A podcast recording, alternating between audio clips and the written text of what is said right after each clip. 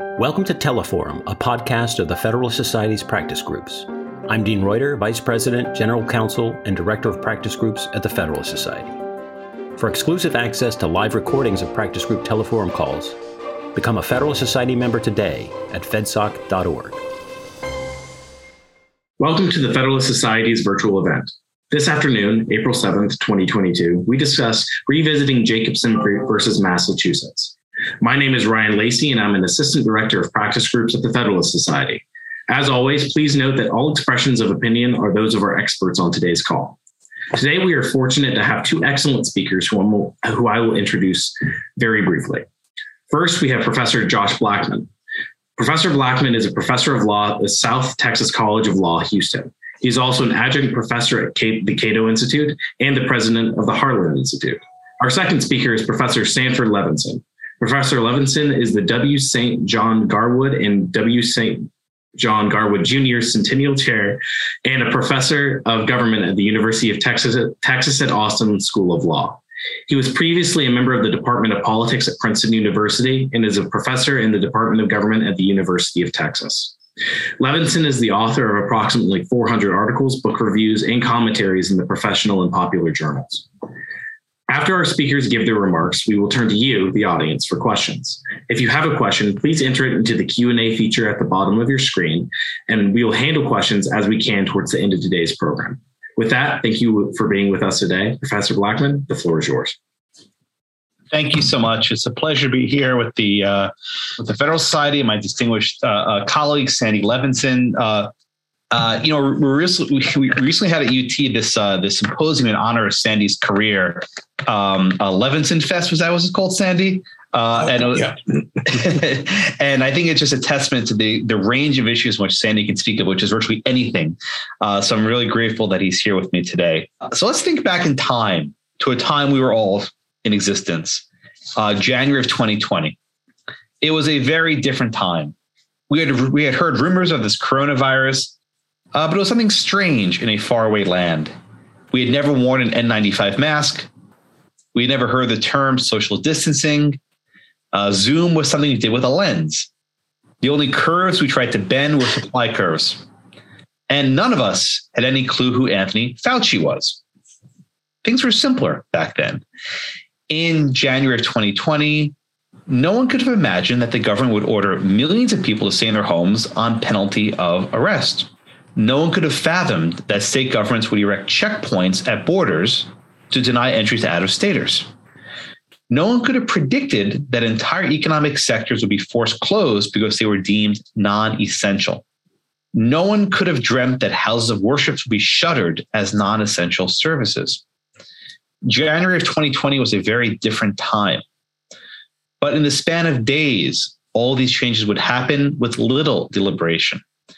And undergirding virtually every aspect of these radical changes was a precedent Jacobson versus Massachusetts. 1905 case became the fountainhead of pandemic era jurisprudence. I recently wrote a very long article about Jacobson called The Irrepressible Myth of Jacobson versus Massachusetts. I can't even pretend to summarize everything here, but I'll tell you if you have a few minutes or a few hours, perhaps, uh, take a look at my article. But my goal here is to discuss not necessarily what did Jacobson mean when it was decided, but how Jacobson came to evolve during the COVID 19 pandemic.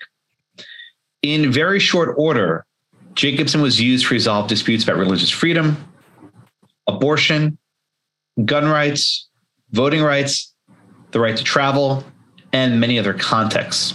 And more recently, Jacobson's been used in the context of vaccine mandates, both by the state government as well as the federal government with respect to certain federal employees. Um, now, I hope as we sit here in April of 2022 that the pandemic is slowly coming to an end.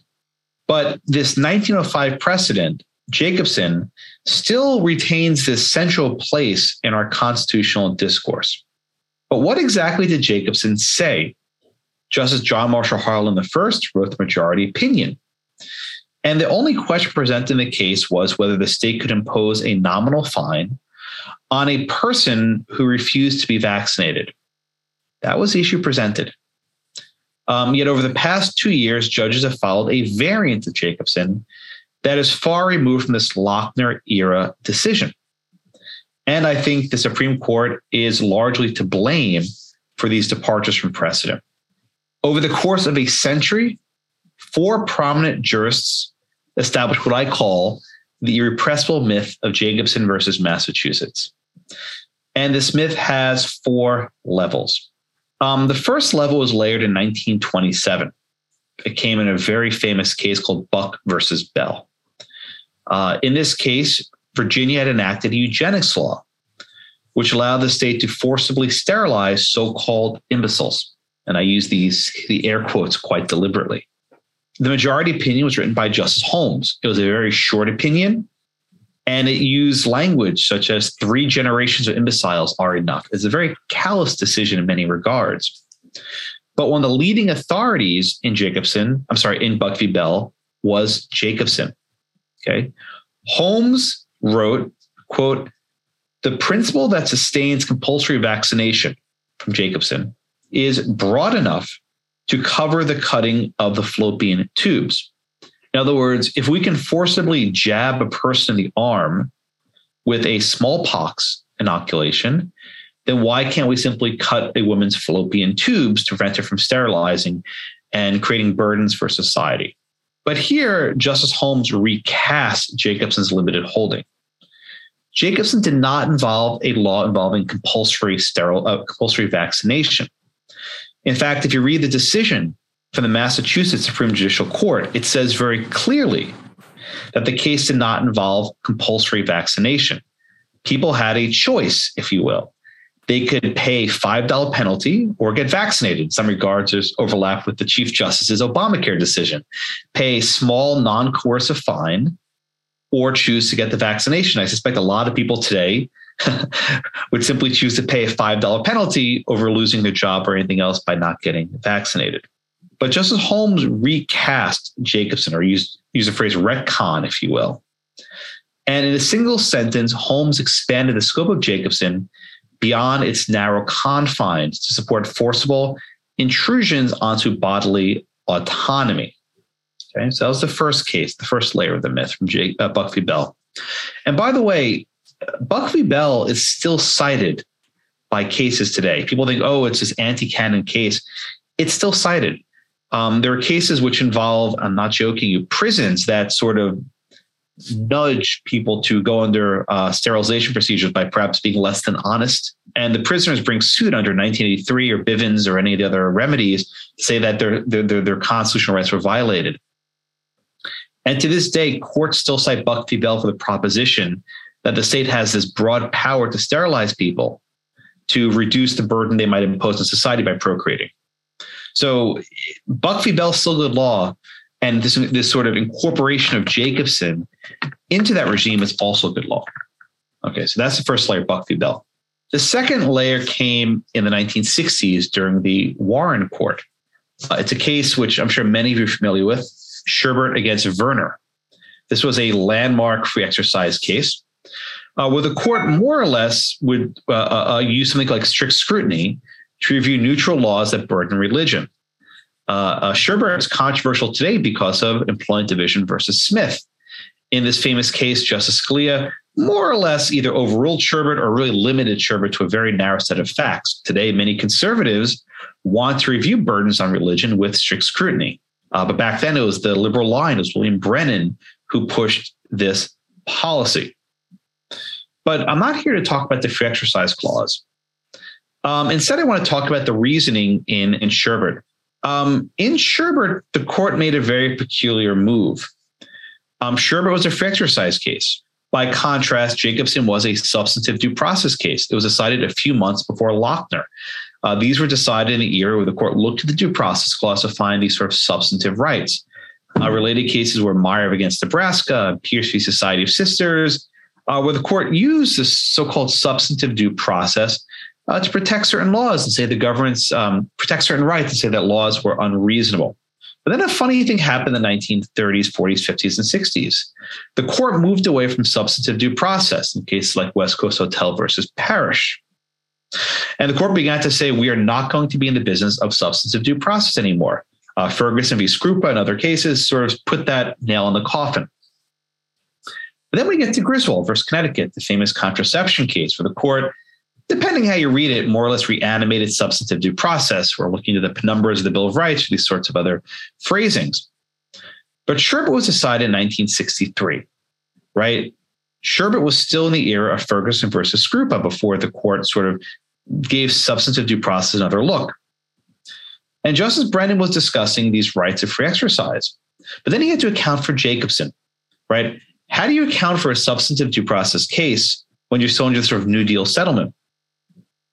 So what Jacobson did, I'm sorry, what, what Brennan did was basically recast or rewrite Jacobson as a free exercise case, right? Brennan said that uh, uh, Jacobson is an example about the state being allowed to violate religious beliefs, right? Jacobson had nothing to do with uh, free exercise of religion. It's true that Henning Jacobson was a minister. He was a Swedish Lutheran minister but the case had nothing to do with free exercise of religion. But in Jacobson, I'm sorry, but in, in, in Sherbert, the court effectively treated Jacobson as a free exercise case, which is very hard to do because the time Jacobson was decided, the First Amendment had not even been incorporated yet. It wouldn't happen for several decades. But in the process, Brennan suggested that the usual free exercise clause jurisprudence would not apply during a public health crisis. And this became important during COVID. During COVID, all these courts began to say that in times of public health, the usual free exercise rules do not apply. Instead, Jacobson applies. And this reasoning can be traced directly back to Sherbert versus Verner and Justice Brennan. Okay. That's level, that's layer number two. The third level came in a case from 1973, just about 50 years old. Uh, you may have heard of it. It's a pretty important case. It's called Roe versus Wade. Yes, Roe versus Wade. Uh, in Roe, Justice Harry Blackmun, no relation, recognized a substantive due process right to terminate a pregnancy. But the court did not recognize an unlimited right to do with one's body as one pleases. Instead, Justice Blackmun identified limits on this right. And Blackmun cited two cases to support these limits. The first case is Buck versus Bell right? The notion that if the state has the power to forcibly sterilize you, then presumably the state can also force a woman to carry a child to term. But the other case cited was Jacobson versus Massachusetts. The idea that if we can forcibly sterilize you, then we can also forcibly require women to carry a child to term.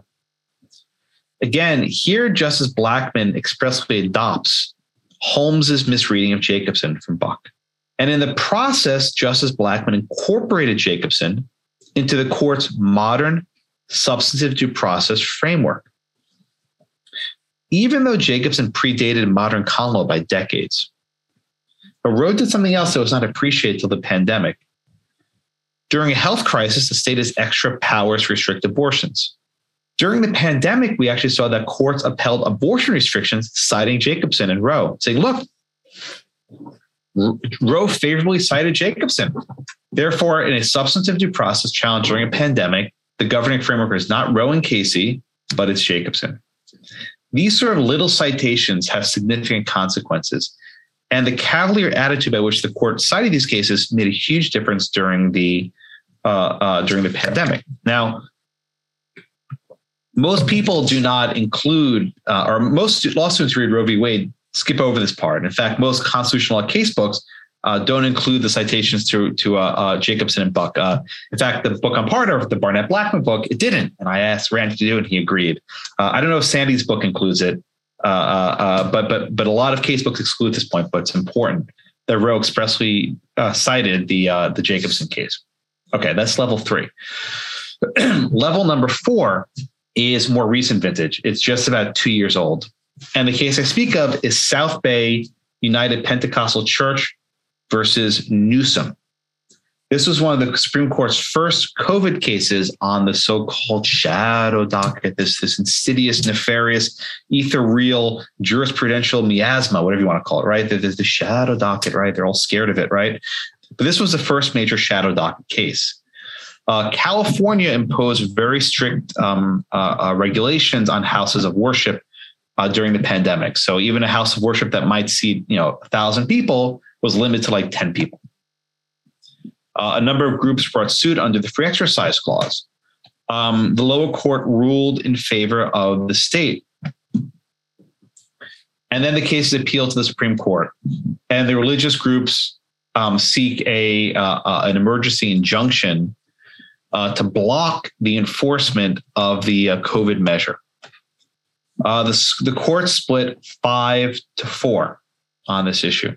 Chief Justice Roberts, with the time no longer, but the time was a swing vote, cast the deciding vote. The court split five to four. And the Chief Justice wrote an influential concurring opinion, which effectively said, I'm going to just paraphrase, the court should not, the Supreme Court should not be involved in second guessing the government during the pandemic.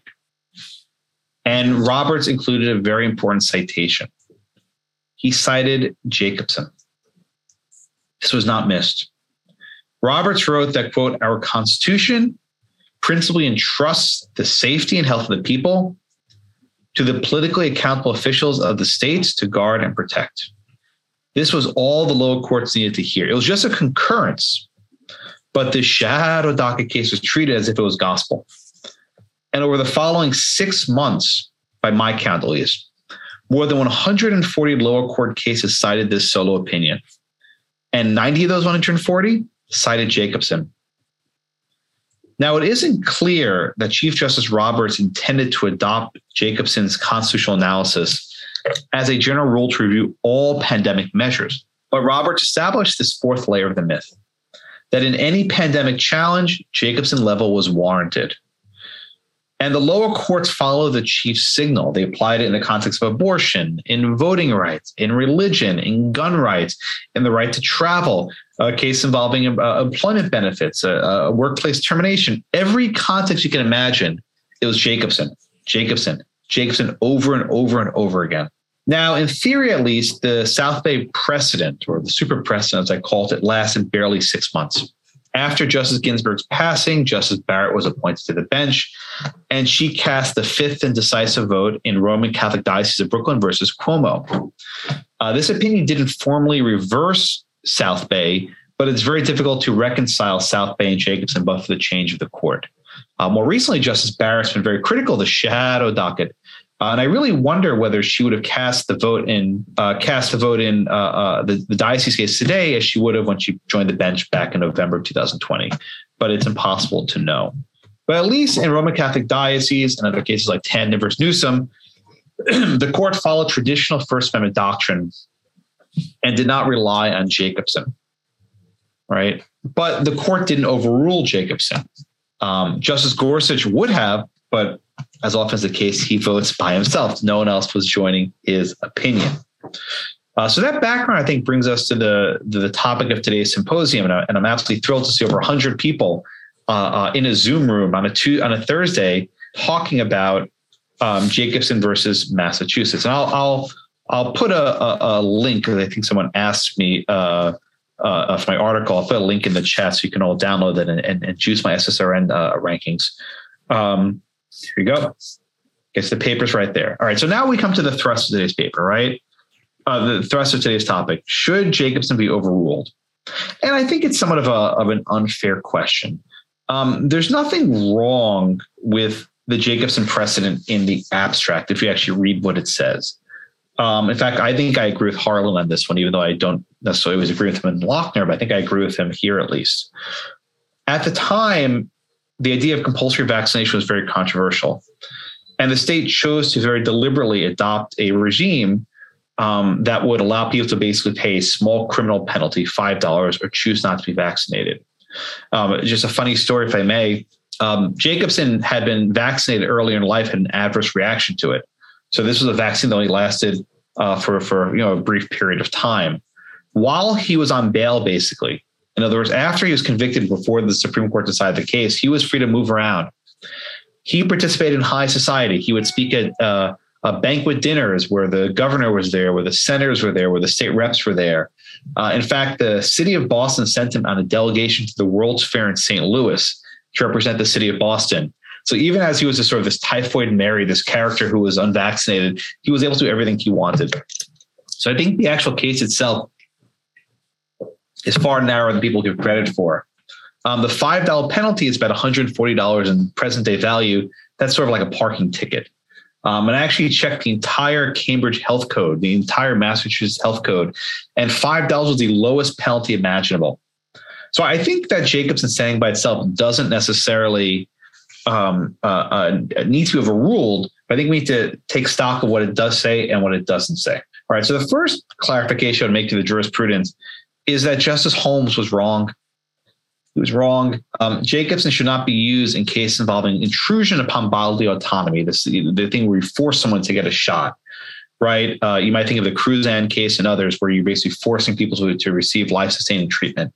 Jacobson's not your case, right? Um, if you want to establish as a modern as a matter of modern jurisprudence, you can do that. Um, the second thing I I would hope the courts clarify and say with some some some some clarity as well is that Jacobson is not the relevant precedent for, for enumerated powers cases. Um, Jacobson arose as a substantive due process case, even before that label existed. But Jacobson is not a really good fit for cases involving uh, enumerated rights. I mean, the First Amendment, free speech, free religion, and also the Second Amendment. During the COVID, uh, during the pandemic, there were a lot of uh, protest cases. People want to publicly demonstrate. And some courts actually cited Jacobson and say, no, your rights to free speech are limited during the pandemic. And I think that's just nonsense. Uh, uh, the framework for Jacobson and Hiroshi have no bearing on enumerated rights like the free speech clause, free exercise clause, and the Second Amendment. Uh, I'll talk about guns briefly because this is some of a weird argument. But during the COVID pandemic, uh, many governors shut down sales of gun stores. They deemed them non essential. So you, you have this constitutional right to bear arms, but you have no means to actually acquire those arms. Uh, and a couple courts actually held that you cannot completely shut down the right, the only means of acquiring a firearm during the pandemic, and that Jacobson was not the, the not the not the valid method. Uh, Connecticut tried to get creative. Um, in Connecticut, to buy a gun, you need to be fingerprinted. So Connecticut, Connecticut said, okay, uh, no fingerprints because touch points, right? We'll, we'll just prevent you from getting fingerprinted. And a district court judge in, in Connecticut actually issued an injunction saying, no, that's that's that's that's that's privilege. You can't deny people the rights. So again, Jacobson should have no bearing on um, uh, enumerated powers cases. And then we get to substantive due process. And here too, um, I think you have to be very careful when you take language in Jacobson out of context. When a judge in 1905 said something was unreasonable or arbitrary or oppressive, those words had different meaning than they would today in perhaps the Administrative Procedure Act and other sorts of modern regimes. I think judges should be very careful before you lift language from a 1905 decision and treat that as if it's entirely consistent with modern SCOTUS precedent. Right? Um, it could be that uh, uh, an abortion restriction during the pandemic uh, is subject to not the Casey standard, but something more deferential. But I really think judges need to be careful saying, well, let's just quote Justice Harlan and ask if that test is satisfied. There's been 100 years of jurisprudence that obviated those cases. Okay, now let me come to sort of my, my, my big finish. I'll turn over to Sandy in a moment. Um, I think the COVID case has taught us that the courts are not equipped to resolve these issues. They move too slowly. Facts were changing on the ground very quickly. Uh, you know, there was a different variant coming out. You know, this statistics, that statistics, right? Things were moving very quickly, and the courts simply were not to stuff. Now that you know, God willing, everything sort of um, uh, slows down and pandemic hopefully comes to an end soon. Um, I think legislatures need to become more considerate. They need to address issues such as when a, when a governor declares a state of emergency, how long can that emergency last for? When a governor issues some sort of pen, uh, public health order, is there a sunset period? Think of the War Powers Resolution, right? Where governors are basically issuing orders two years and end without any legislative check. Um, even New York, the, the, the Empire State imposed limits on Governor Cuomo's powers uh, because they found he had exercised them uh, uh, too broadly. Um, some states are even going even further in that they're stripping their governors from the power to shut down certain services. So I think um, the Kentucky legislature just enacted a law that says the governor cannot close a house of worship um, uh, unless there's some very clear reason why the house of worship is different than than, than other business of special justification. Um, other states enacted laws involving guns. For example, uh, during a pandemic, a gun stores cannot be closed. These laws actually arose during Hurricane Katrina. Uh, you might remember the mayor of New Orleans basically went door to door seizing firearms from people uh, and various other uh, uh, government officials. So a number of states are looking at laws that prohibit governors from shutting down gun purchases during some sort of public health crisis. Uh, so I think the the sort of the long and short of it is that Jacobson's been very badly misread. Uh, lower courts have been, sorry to say, a bit lazy of just reading an opinion from 1905 and just assuming that this is valid law without really accounting for how it's developed. And I think both Congress and state legislatures should be more careful now that the pandemic subsided to figure out what sort of scope of power is appropriate um, and I don't think we can ever really rely on the courts in emergencies uh, to become, you know, to, to, provide sober analysis one way or the other. They're moving quickly, right? They're, they're making decisions. Things change on the fly. Uh, I would hope that legislatures can perhaps do a better job, and we're not looking to Justice Harlan's ghost from 115 years ago uh, to resolve these issues. That's all I have. I'm grateful for um, uh, uh your attention, 100 people here. It's lovely to see you all on Zoom, and I'm hopefully hopefully hear my good friend Sandy has to say. Great. Too, I'm grateful for this invitation, for the opportunity to talk about Josh's really interesting, but for reasons I'll get into, slightly perplexing article. Um, first of all, I think it does a terrific job of excavating Jacobson and demonstrating that it has been expanded beyond what a careful reading of Harlan's opinion in 1905 might lead you to think it stands for. Um, so, from one perspective, I think Josh's article is a fascinating essay simply in the legal process as it actually happens. Now, I don't know whether he and I would disagree with this at all. I don't see anything special in Jacobson. Um, in reading the article, I found myself thinking, and maybe this reference is more for people my age than the age of many people tuning in, but the line from Casablanca, where um, surprise and shock is expressed at the fact that there is gambling going on in Casablanca during World War II. The reason that is such a great and memorable line you know, it's partly because Casablanca is a truly remarkable movie, but also because it captures so perfectly this sense of faux naivete when we know what is going on and it does in fact run contrary to the letter of the law or some model we have of what genuine intellectual integrity might require but nonetheless, it's going on. So I would say that the Supreme Court or courts in general, for a variety of reasons, are generally unreliable narrators with regard either to facts or the law. A major reason is that all legal practice involves motivated reasoning obviously, when lawyers write briefs, they are not pretending to be academics or Dworkinians who are simply trying to figure out exactly what the truth is and then to feel bound by it. No, properly so, advocates advocate. And what that means, going back to the critique of sophistry in Plato's Gorgias is that you try to mold the facts and mold the law to fit the interests of your client. To, you know, classically, to make the lesser argument appear the greater. That's just what lawyers do. Now, is it really any different when lawyers become judges? Um, I'm both a lawyer and a political scientist. And so, one way I respond well, I respond to Josh's article wearing both hats. As a lawyer, I think it's a superb article. And I do think he makes his argument very successfully that Jacobson has undergone some quite remarkable transformations over time. As a political scientist, as I say, I just find nothing unusual about this. Uh, I would go back to the oldest chestnut of them all, that is Marbury versus Madison.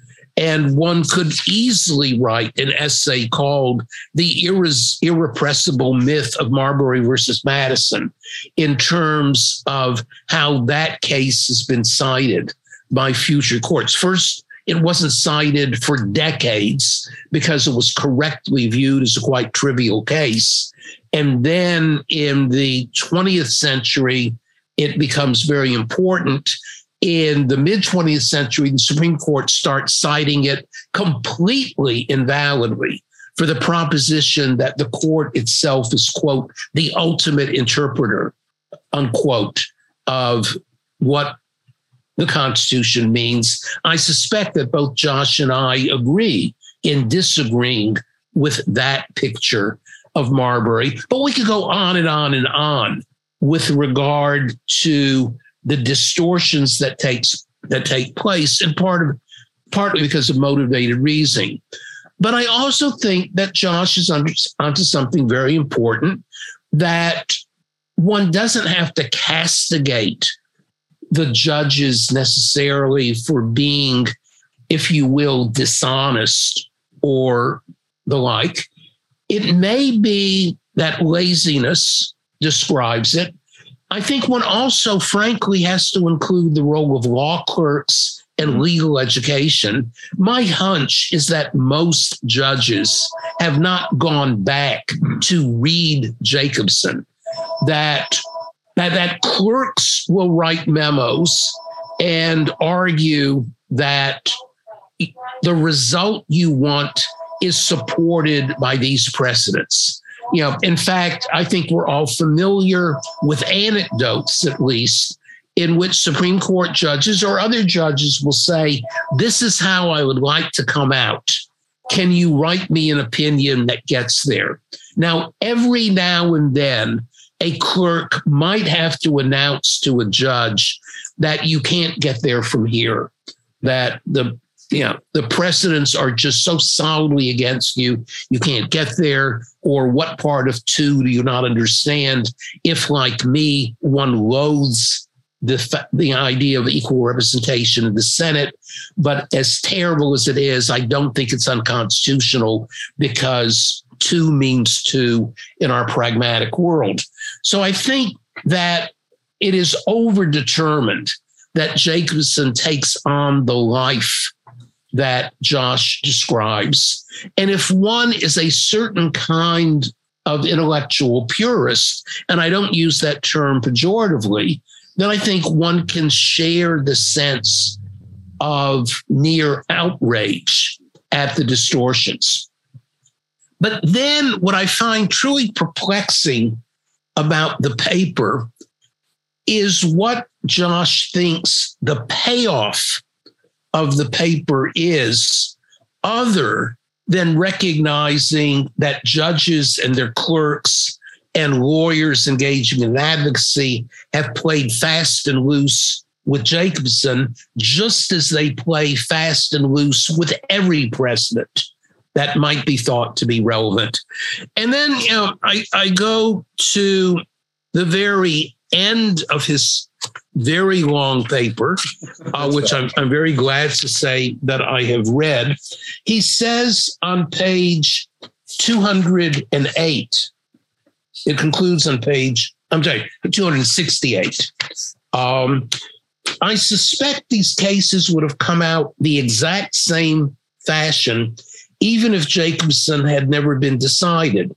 Judges of all stripes have a natural tendency to exercise restraint in time of crisis. And then on page 269, he says the actual facts and holding of Jacobson had little impact on how judges viewed the, the venerable ink blot. I think he's right. I think that this, I mean, we could get into a very different discussion in a very different program about any of the particular methods of or so-called methods of constitutional interpretation. Both of us are aware, I'm sure, of the critique of originalism that has often been uh, asserted that you go to a cocktail party and look for your friends and then cite it. The same thing is true, of course, of precedents of everything that lawyers do. So if this particular friend didn't show up and, in fact, had been banished from the community for having done something really terrible, would it change the overall law as an empirical matter? And then as a normative matter, should it change? I'm not sure at the end of the day where Josh comes out on the degree to which a once in a century public health disaster, a true emergency by any definition, how that should be processed by judges in particular who are presented with, let us at least, I hope, agree, would be moderately thoughtful decrees by legislatures or governors or city executives. I don't have to say they were, you know, fully thoughtful in terms of some maximal notion of thoughtfulness, but I don't think they were whimsical. I think that they represented good faith efforts by honorable people, some of whom I agreed with, some of whom I disagreed with, to figure out what do you do when presented with this kind of emergency. And one thing to do is to say, as Josh recognizes, is that judges generally should be restrained unless they see some edict and say, first of all, this is in bad faith. You're going after religion and only religion uh, because you don't like religion. And, you know, I would agree that that should be struck down even in times of emergency if there is good reason to believe that you're simply picking on a religious sect you don't like. But, you know, maybe this is the devil quoting scripture, but Justice Scalia was onto something in the Smith case where he said that neutral laws of general application should be enforced by a restrained judiciary because judges really don't know all that much. And these sorts of decisions are by and large given to legislative and even executive agencies. As I say, I detect an ambivalence in this paper. I, you know, one of the things I find so interesting about the Federalist Society, quite frankly, is that its original hero was Robert Bork. And Robert Bork criticized Holmes's opinion in Lochner, not because it acquiesced to the maximum hours decision of New York. Rather, he criticized it because Holmes went so far as to suggest, well, under some circumstances, a court might intervene and strike something down if it violates the settled traditions of free people or whatever particular jargon he used. So, you know, when the Federal Society was first getting started, its mantra was judicial restraint. And Robert Bork was the hero of the hour. Today's Federalist Society, I think, is more in the grip of what has come to be called judicial engagement. Now, if you don't agree with the particular notion of judicial engagement that our mutual good friend Randy Barnett would suggest, you would call this old fashioned judicial activism. And, you know, we could have an endless debate about what forms of activism are justified and what forms are not. But I do think that this paper does capture that kind of tension because I don't see in the paper a view that courts really ought to be vigorous in striking down what we would regard as reasonable regulations during a time of genuine public health emergency. So ultimately, I think the case that ought to be in you know Josh's scope is Blaisdell. That a case I love to teach because it has two of the greatest opinions in our history. That is Chief Justice Hughes' opinion for five judges upholding the Minnesota moratorium as an emergency measure, and a great dissent by Justice Sutherland saying that even a time of emergency won't justify relaxing the mortgage rules. And what Hughes says, of course, and I teach this quite skeptically is that emergency doesn't create power, it simply provides for the exercise of powers that are already latent in the Constitution. So I think part of what we might argue about is the extent to which some of the measures taken with regard to COVID are simply exercises of constitutional power that are already there, but have not been done before because we haven't had something exactly like COVID, or whether the court is just making it up and unduly acquiescing to um, uh, legislative or executive overreach. Josh says it's very important to distinguish between enumerated prohibitions and the unenumerated limitations. Quite frankly, I don't share the view that that's a very important distinction because even with the enumerated prohibitions, all of us know, all of us teach, and all of us on those occasions we might engage in litigation use the jargon or mumbo jumbo, whatever you wish to call it, of a compelling state interest, which is enough to relax what appears on the surface to be a very strict command. One of the things I love about Blaisdell is that the grammatical form of the contract clause is identical to the grammatical form of the free speech clause in the First Amendment.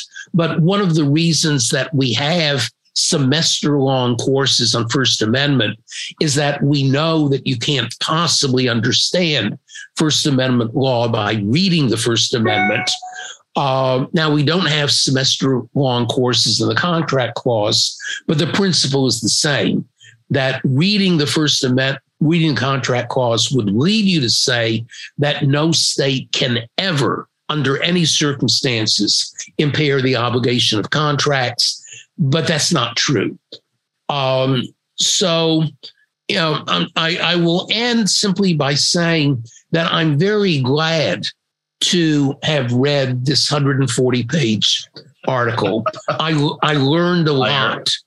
Uh, no, that's that's that's true. Um, uh, as I said in the chat box, it's very well written and easy to read. I found myself turning the pages um, and rarely stopping to say, "What in the world does he mean by this?" Still, at the end, I did find myself perplexed in the ways that I have said about what he genuinely thinks the the implications are beyond the fact that we ought to stop pretending that Jacobson on its own resolves these very important issues of what kinds of power we wish to give legislatures or executives or administrative agencies during a crisis like the COVID uh, crisis. Well, thank you. I, I feel honored. I, and again, the, the article's long. I, I, apologize. You have to burden yourself to read it, but I do appreciate. It. And the editors, the Buffalo Law Review, were, were very um, were very generous in, in, in, in, editing this in a very short period of time. We published it quickly. The article kept expanding because every month was another case, another case. Okay, it, it, it ballooned up. I appreciate this. Uh, let me try and see if I can resolve your perplexion, uh, if that's even a word. I, I like judges to be transparent with the reasoning to the extent possible a lot of judges seem to think the COVID cases were simple because of Jacobson's side 115 years earlier.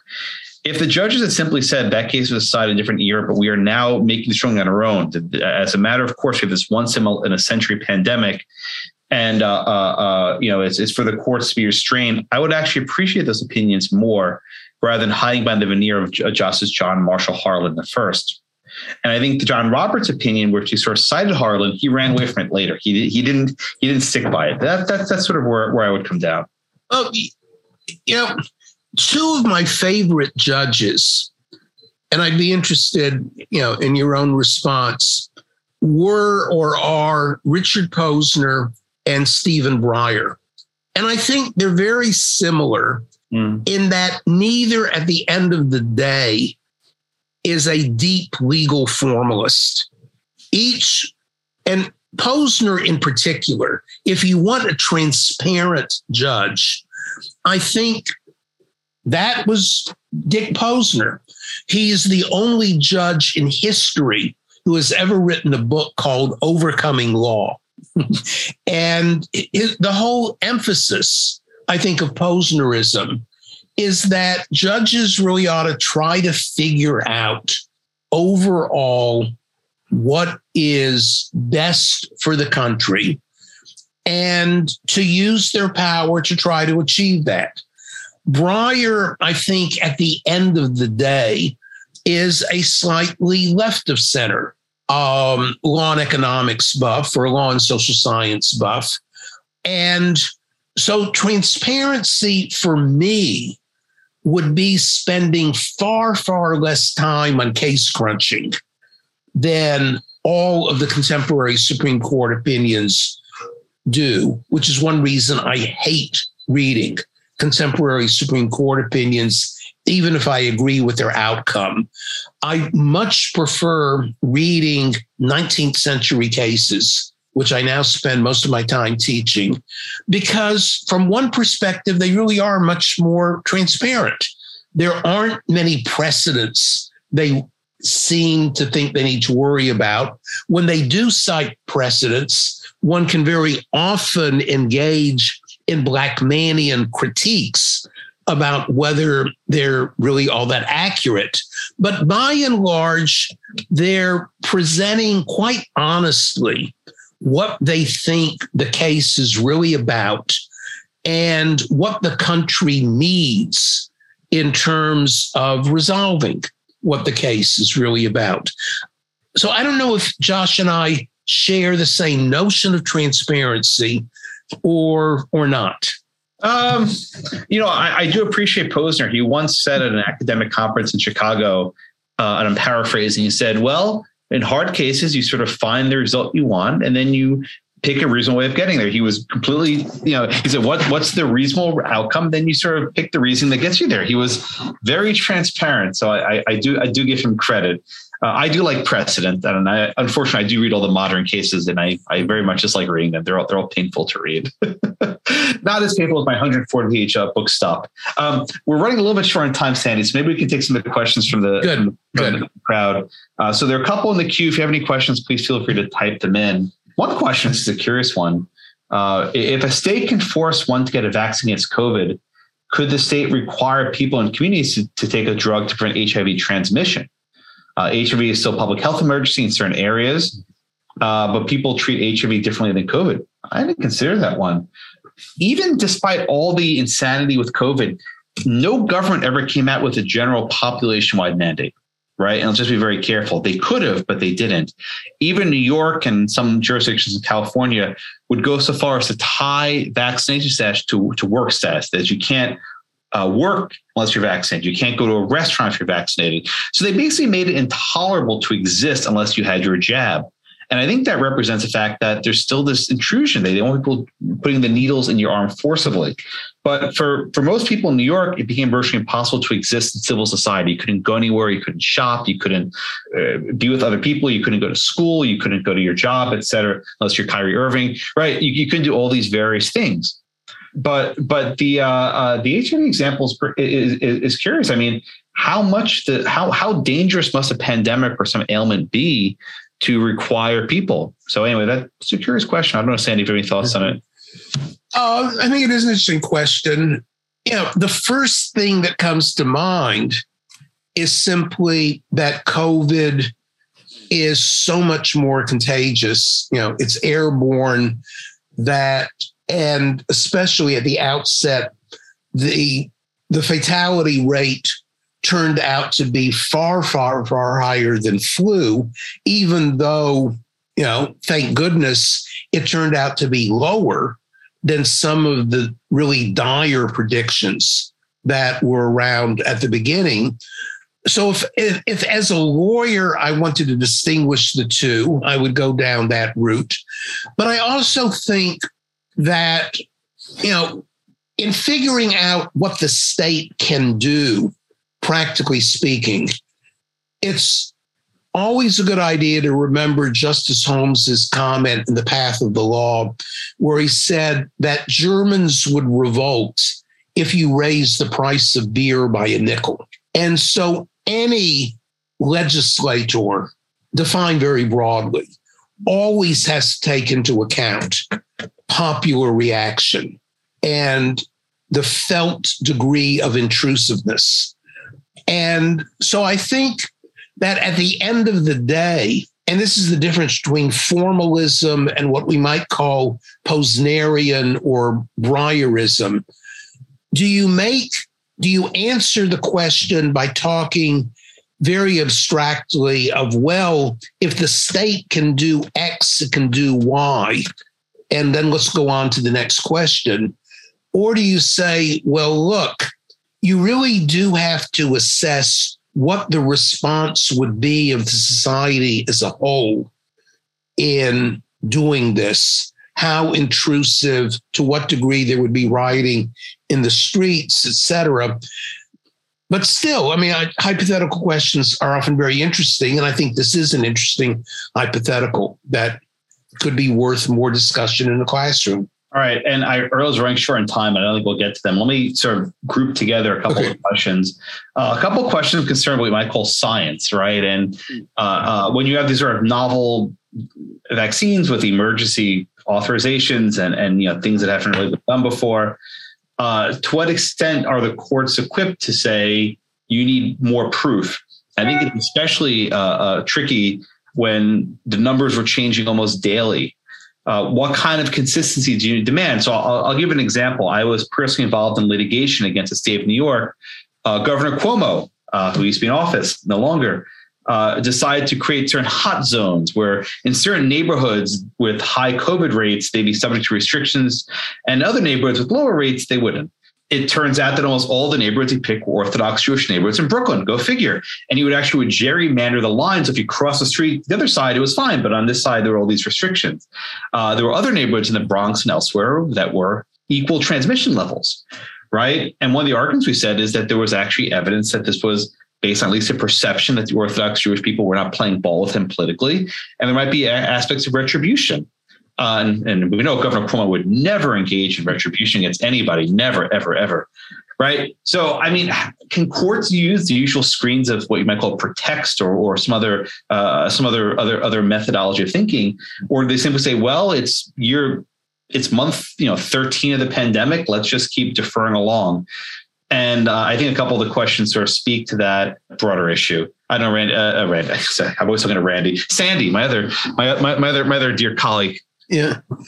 You know, again, I think that's interesting. One thing's the Hialeah case that given Cuomo, it is certainly not unthinkable that there would be a certain amount of animus if, in fact, the Hasidic vote had gone elsewhere. I'd be a little bit surprised if the Hasids had voted for, you know, for Zephyr Teachout, but who knows?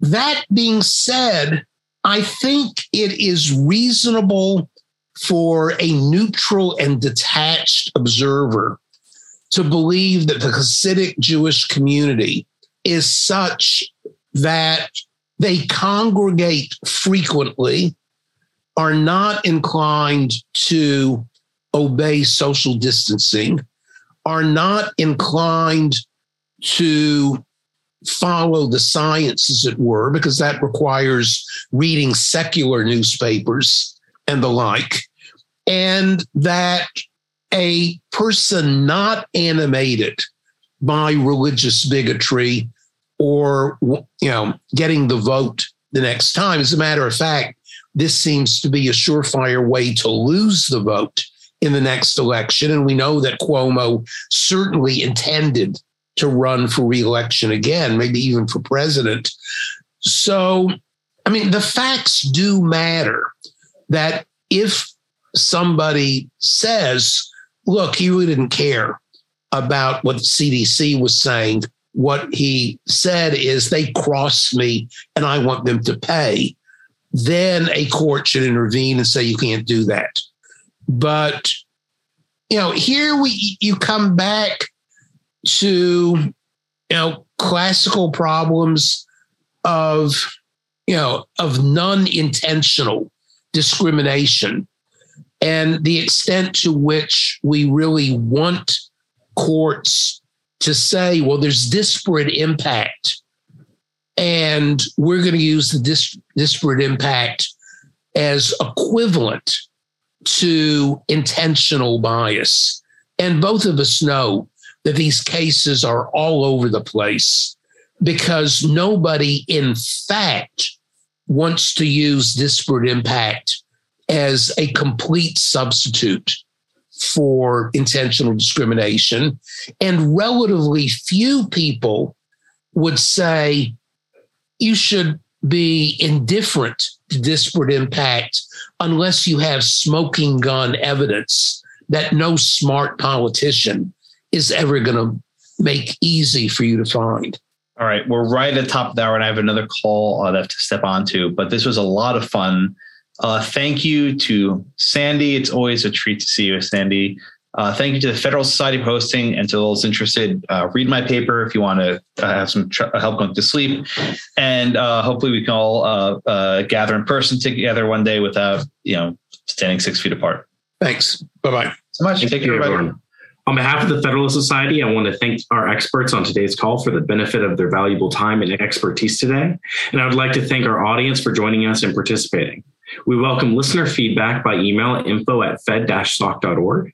As always, keep an eye on our website for, and your emails for announcements about upcoming webinars. Thank you for joining us today. We are adjourned. Thank you for listening to this episode of Teleforum, a podcast of the Federalist Society's practice groups.